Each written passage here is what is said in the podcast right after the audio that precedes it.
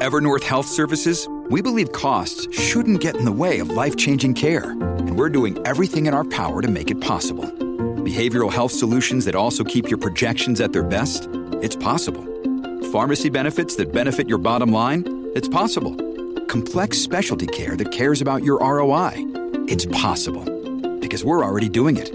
All while saving businesses billions. That's Wonder made possible. Learn more at evernorth.com/wonder. Yeah.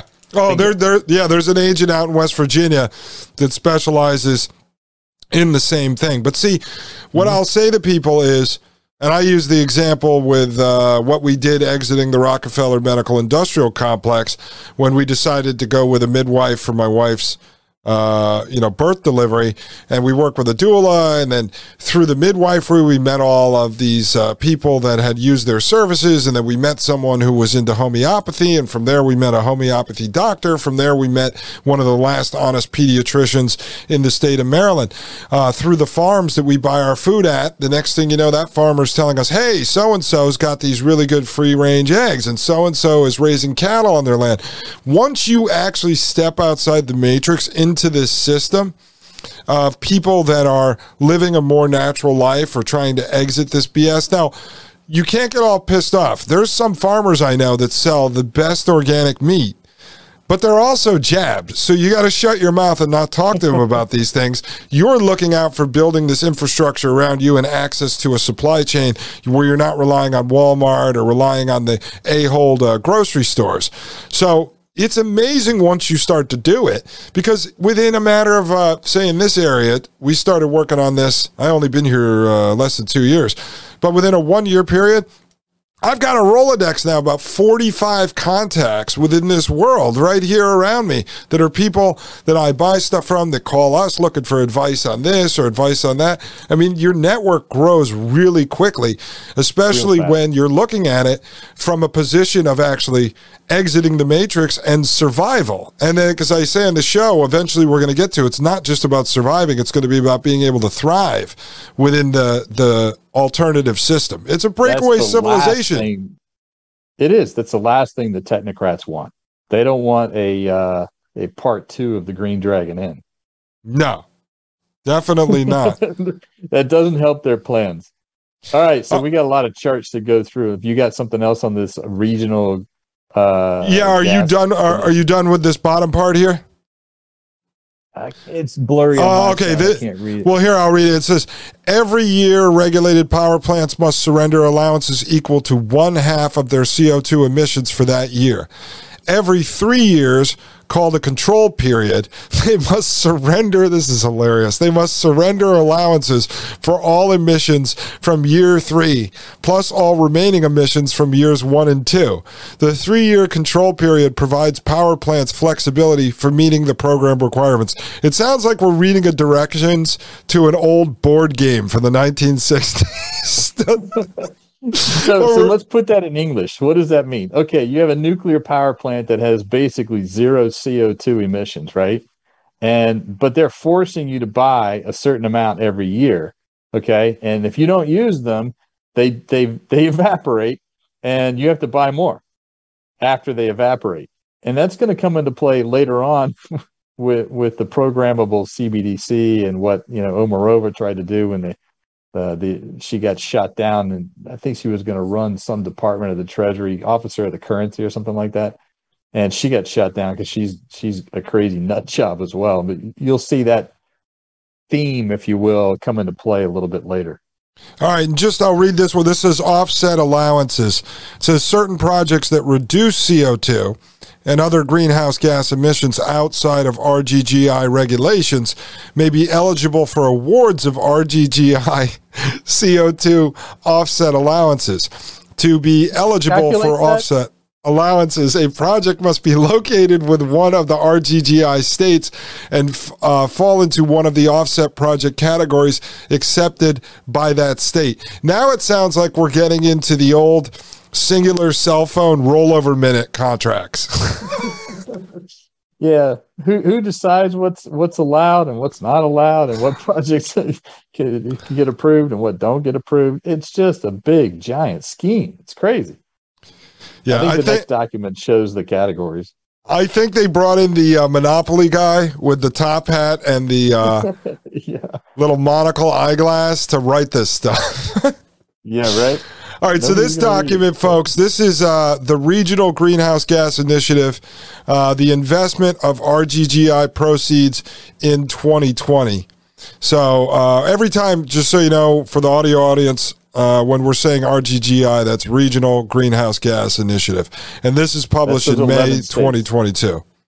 Yeah, May 2022. So this is good. This shows you, we'll get some highlighted piece here. So basically, what they do is they collect, you have to buy these carbon credits, right? That's what the power plants in those 11 states do. They have to buy these carbon credits. And then these people take the money and they get to pick and choose the winners of who they want to give the money to. And of course it's in solar and wind and all the same other crap. It's crazy. So they're benefiting their friends. They're taking money from you, the people, we the people, and giving it to their friends. That's all it is. Yeah, and this says just in the document where you have highlighted, the benefits tracked in this report arise from RGGI investments in energy efficiency, clean and renewable energy, beneficial electrification, direct bill assistance, and greenhouse gas abatement. Yeah, I mean, this is... I'll sum that sentence up. It's all bullshit. Yeah. What's the summary? Oh, no, that's the summary. All right. That's the summary. All right. So in this one here, this is under introduction, the Regional Greenhouse Gas Initiative. Can you read it, or you want me to read it and then you summarize it? Okay. Yeah. It's the nation's first multi-state initiative to reduce power sector CO2 emissions. It establishes a regional cap on the amount of CO2 emissions a power plant can emit by issuing a limited number of tradable, created out of thin air, CO2 allowances by our Wall Street bank friends. Each allowance represents an authorization for a regulated power plant to emit one short ton of CO2. If you emit two short tons of CO2, you got to buy the second ton. Again, from our Wall Street friends. And once again, it doesn't eliminate anything. Now, just a real world scenario here. You're net zero though, because you buy this stuff from our Wall Street buddies. You're now net zero. You don't emit anything. Just magically, your CO2 disappears. Now, real world scenario outside of the power plants, right? Someone like Elon Musk is making money for Tesla, right, by taking these carbon credits and selling them to other companies. Correct. Correct. So he gets given carbon credits by the Wall Street banks because they create them out of thin air, just like the Fed creates money out of thin air. They create them. They give them to Elon Musk because he fits one of the definitions of what they deem to be a clean and green energy solution to climate change. And because of that, he gets these carbon credits that are worth money, but he doesn't need them. So he sells them at Tesla. They sell them to other companies. They actually lose like $8,000 per vehicle. They make money on the carbon credits. Right. Now, let me ask you this. So the system, do you know the system that is that he's operating under? What is, do you know when that went into effect roughly? I think it was right away. I mean, this RGGI thing's been around a while. Right. No, I was just wondering because I don't think most people even realize that there's already a carbon credit system in place. Oh, yeah, there is. And that's what this RGGI shows you. It is active. That whole whiteboarded scheme that we just went through with the Paris Climate Accord is live, in action, in real time. It's not a pilot. It's real. And is that for all companies in the U.S. or around the world? How many countries are in it now? That RGGI is only for power plants in the 11 participating states. This program. Yes. This program, but the program that, say, Elon Musk is involved with, it's a similar program, right? But that's for... It is. Is that just for car manufacturers? No. There's another document we'll look at where the King Ranch down in Texas, big, massive ranch, They sell carbon credits. If you own forest land, you can sell carbon credits to the Nature Conservation, whatever it is. So they'll come in and buy your carbon credits, but they put conditions on them, which we'll get to in a later show. So how long has? I see another note you have up here. Bullshit. How long? How long has of those systems been in play? Are we talking 5 years, 10 years? Yeah, it's. I think it's 10 years at least. I'd have to go look them up. Wow. So see I don't think anybody even knows this. No, it's behind the scenes. It's not on the nightly news, and this is why I keep saying this is the big game here, right? As Catherine says, this game is for all the marbles. If they get CBDC and UBI and ID passports, it's over. The trap door is shut. Good luck getting out.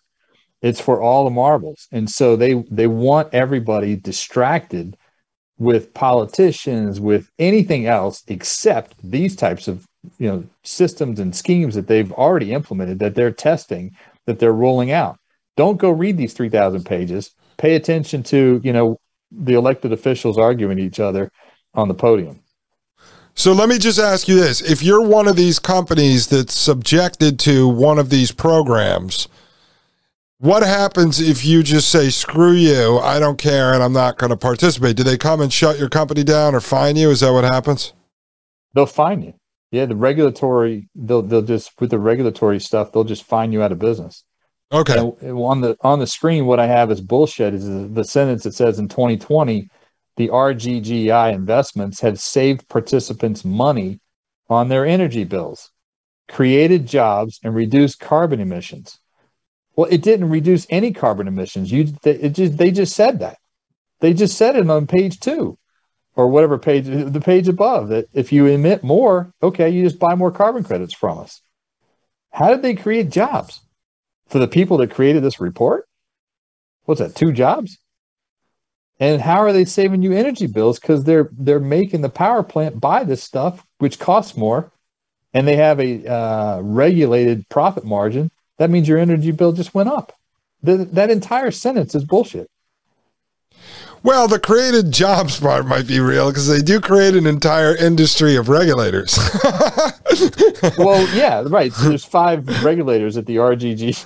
Well, you didn't create our jobs, but you didn't throw us off the planet either. So we still have our jobs. So they didn't create any jobs with reducing carbon emissions, but they created jobs with mafia middlemen who go around and harass the living crap out of everybody. That's what they did. We had to hire 10 more henchmen because you guys are obeying. I mean, if we pulled up, some of this stuff is really hard, but if you pulled up all the jobs created within the whole green industry, oh my God, worldwide, I mean, it's got to be millions upon millions of jobs under that entirely new industry. Yeah. Let's see. We're scrolling through here, folks. You're lucky, guys. This one is only 46 pages. So I did scroll through and read most of this. I think we're done with this one. I will say that someone was slacking when they put this 46 pages, folks. Come on. Let's get to work here. All right. So now we've got this next one. This is U.S. Energy Information Administration. This one is only a 1-page. And the font is small, so even I'm going to have to zoom in here. It says... all I want to show on this is a chart for the people that are just audio only. This is a chart with the price of those carbon credits issued by the RGGI. Look what the price has done. Now, this goes back to 2012. It started at $2. It went up to $7 in 2016. Then it collapsed back down to $2. And now it sits at 14. Wow. So that's RGGI, carbon dioxide emissions price, reached new quarterly record in June 2022. Regional Greenhouse Gas Initiative allowance clearance price, March 2012 to March 2022. They don't call them carbon credits. They call them allowances. Remember carbon allowance. We just looked at. It's the same thing. It's what the power plant has to buy. Yeah, so dollars per allowance, one allowance equals 1 short ton of carbon dioxide. So it's gone up from $2 in 2012 up to $13.90 in 2022. Now, you said Are these, how does this work from a financial side? Are these traded on Wall Street? How does this work? They are. I think they are traded, but you can't, like you and I can't do it. You got to be a big player, a Goldman Sachs type level investor. Okay. But here again, Wall Street created these out of thin air. So they've clearly made a lot of money. Yeah. Well, but how does the price, okay. So when they're saying the price went up, like, so from $2 to $14. Trading. So yeah, it's trading. But so let's say I have a company and and I'm regulated by this system, or I own a power plant and I get 100 of these credits, right? And yeah. Everyone in this system starting with the same amount of credits at the beginning of the year? That's what they said. Well, it was based on, there was some formula. If you go back to the other document, it's based on some formula. But if you remember Al Gore, when he was pushing his movie, he said he owns a lot of these carbon credits because some journalist called him out on it. He's like, yeah, I own a lot of these. Yeah. So they gave these out to their friends, you know, just like pieces of paper for a stock certificate. They gave them out to their buddies and the salespeople. Hey, I'm just going to give you shares in this and watch what happens. Then they go drive all this policy change and forcing everybody into doing this crap. And that's how they got rich. Right. So there's supposed to be like a finite amount of these printed based on the formula. So in the Technocracy Incorporated energy system, as I said, it was based on this number they came up with, the total energy emitted for spent on creating all these goods. And then they take that number and they divide it up equally amongst all the people in the United States over the age of 25, right? So they have a similar sort of system with this. So yeah. Let's say we start out at, let's just make it simple, at the beginning of the year. Dustin's power plant gets 100 of these credits. Jim's power plant gets 100 of these credits. Maria's power plant gets 100 of these credits. Mike's power plant gets 100 of these credits, right? Now, let's say I only emit 50 worth. So I've got 50 credits left. And let's say you emit 150, but you only have 100, so you need 50 more. So you could come to me and I could sell you 50 of mine. That's how Correct. It works? That's how the market gets created. Yep. So what drives the price up then? Like who is making the market move up and down on the price? How does that work? Well, the more and more we as we get closer to these target dates of 2030 and 2050 of net zero, more and more companies are buying into this to avoid the regulatory bodies, right? They want to get what we'll see too is behind the scenes they get an ESG score, like a social credit score. Just like you want reviews on Apple to boost your ratings, the companies want ESG score ratings to go up because they have access to more money from the banks. They it's cheaper, I guess, I think, for them to buy these carbon credits. So they're out there buying this stuff ahead of knowing what's coming. And the value of these things, you watch, as we get closer and closer and they clamp down on us, the value of these things is going to skyrocket. Okay. So what they're doing, and you mentioned ESG, which we'll get into in another show, but so what's happening right now is there's companies buying these ahead of when they actually need them. So they're basically creating out of thin air, they're creating a supply and demand of these credits. Yeah. Like so there's less the need to be out there as people are trying to buy them, so it drives up the price. So this is obviously traded, and then if I wanted to sell you my 50 today, there's obviously a running financial chart on this. So they go, well, Jim, they're worth $20 today, and you go, well, I want all 50, so let me give you 800 instead of 1,000, and then you can basically trade back and forth with these things. Yeah, they created the product, the carbon credit. Nobody needs them. Okay, but then they have to create the market for the product that they created. Yeah, this is awesome. These guys are freaking brilliant. I'm serious. I'm gonna get out of your head and laugh. It's like I'm done, folks. I'm signing off. I'm done with the podcast. Jim, your oil royalties are nothing. I'm getting into the carbon credit game. I'm gonna go work for Al Gore. There you go. Oh, which brings us to this next brilliant document here. Should I sell carbon credits? A decision guide for ranchers from the King Ranch Institute for Ranch Management, Texas A&M University's Kingsville. So this is a document put together by five people here. And this is a 10-page document, again, called Should I Sell Carbon Credits? I want to read that what I highlighted in yellow. It's pretty good. All right, let me read this to you, folks. It says, a given company may seek to reduce its emissions through efficiency gains or other means, but may not be able to completely eliminate all emissions. If they wish to achieve net zero emissions, then they will seek credits to their atmospheric account that offset any remaining debit amounts to balance the account.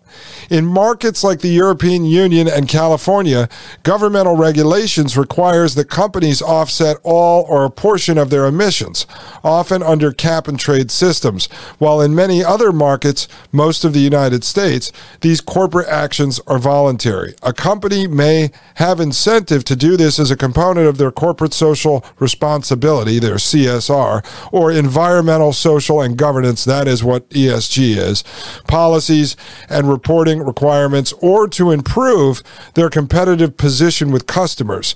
These factors affect the demand for purchasable carbon credits and may result in differences in demand and therefore prices for credits among marketers. The demand for carbon credits is met through supply, the generation of credits. You know what, Jim, too, the whole nother industry that gets created within this industry.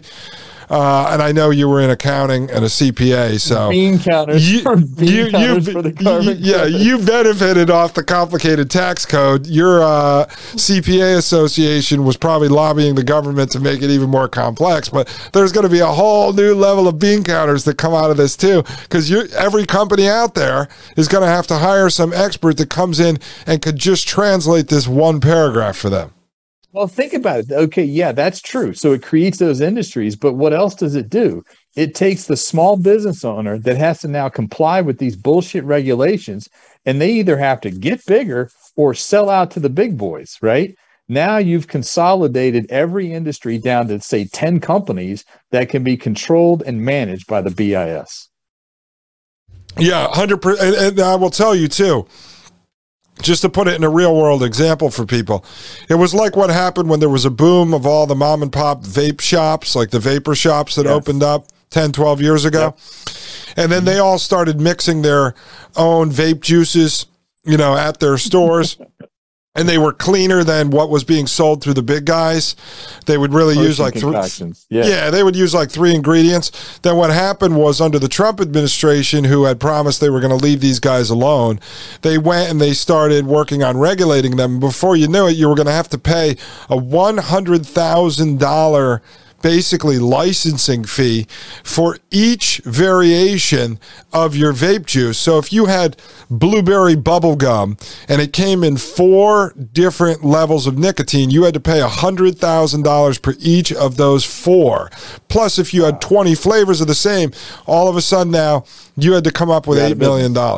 Yeah, you had to come up with $8 million. So, yeah, what happened was they were just working to have the big guys, R.J. Reynolds, Philip Morris, to consolidate the vaping industry to continue to sell the vapes through the gas stations where they already had their supply chain set up and their distribution to sell cigarettes. And that's what you ended up seeing happening. So it's the same kind of thing. You price the mom and pops out of the market because no one is going to be able to comply with this on top of the tax code, on top of all the other regulations they're involved with. I mean, this is crazy. If people don't see, all of these plans have multiple goals, but that's obviously one of them is to finish off mom and pops.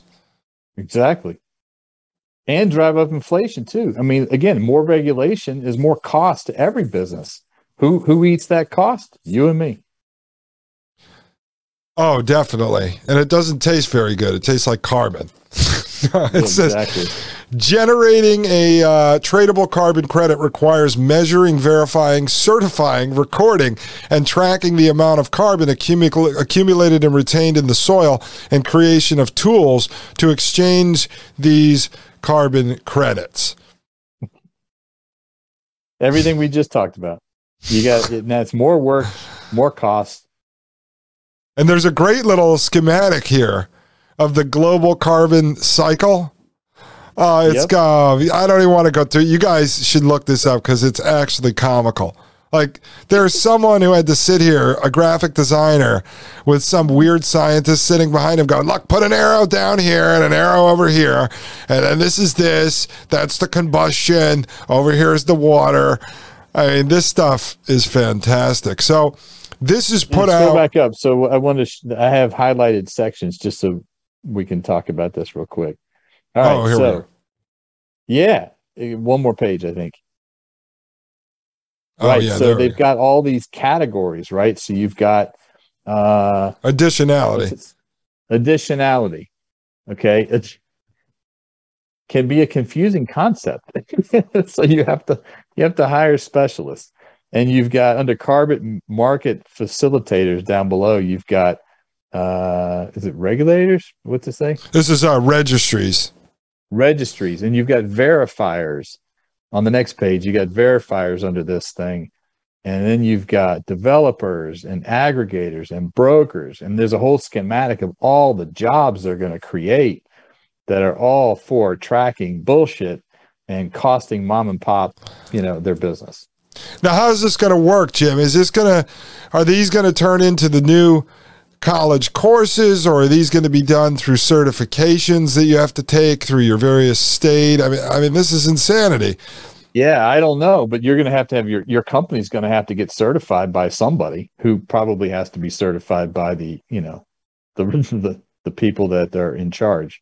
Yeah, so these are going to be, bean counter mentality type people within a company, or now consultants. There'll be a whole industry of consultants that are going to basically have to learn these skills, be certified and licensed by the IPCC, under the Governmental Council, under the Committee for Global Change. And then you're going to be walking around as a consultant now that teaches companies how to comply with the carbon credit racket.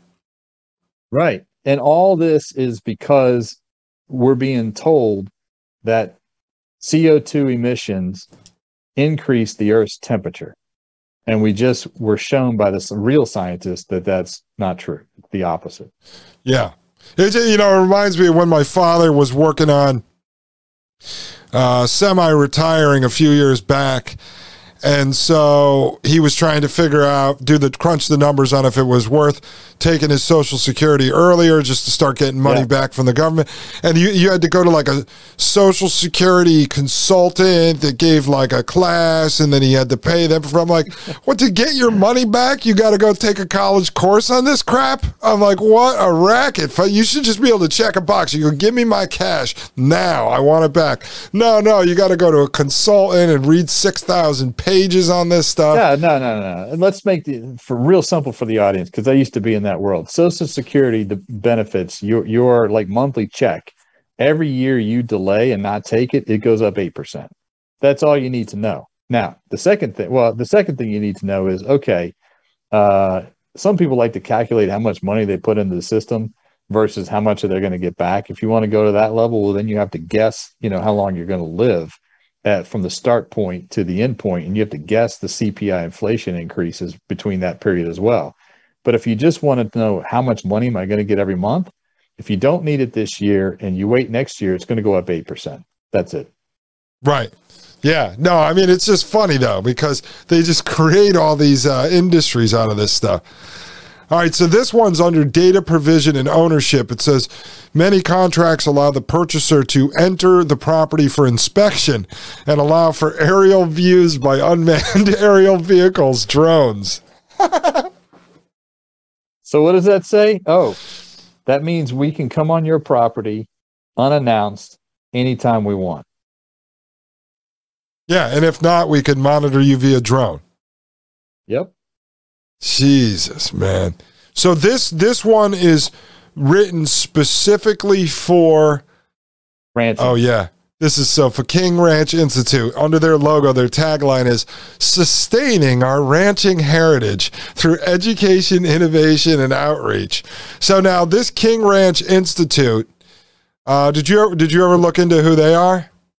Well, it's the King Ranch, which is the largest ranch in the country, and it's two guys started way back in the 1800s, a big, giant cattle ranch out in West Texas.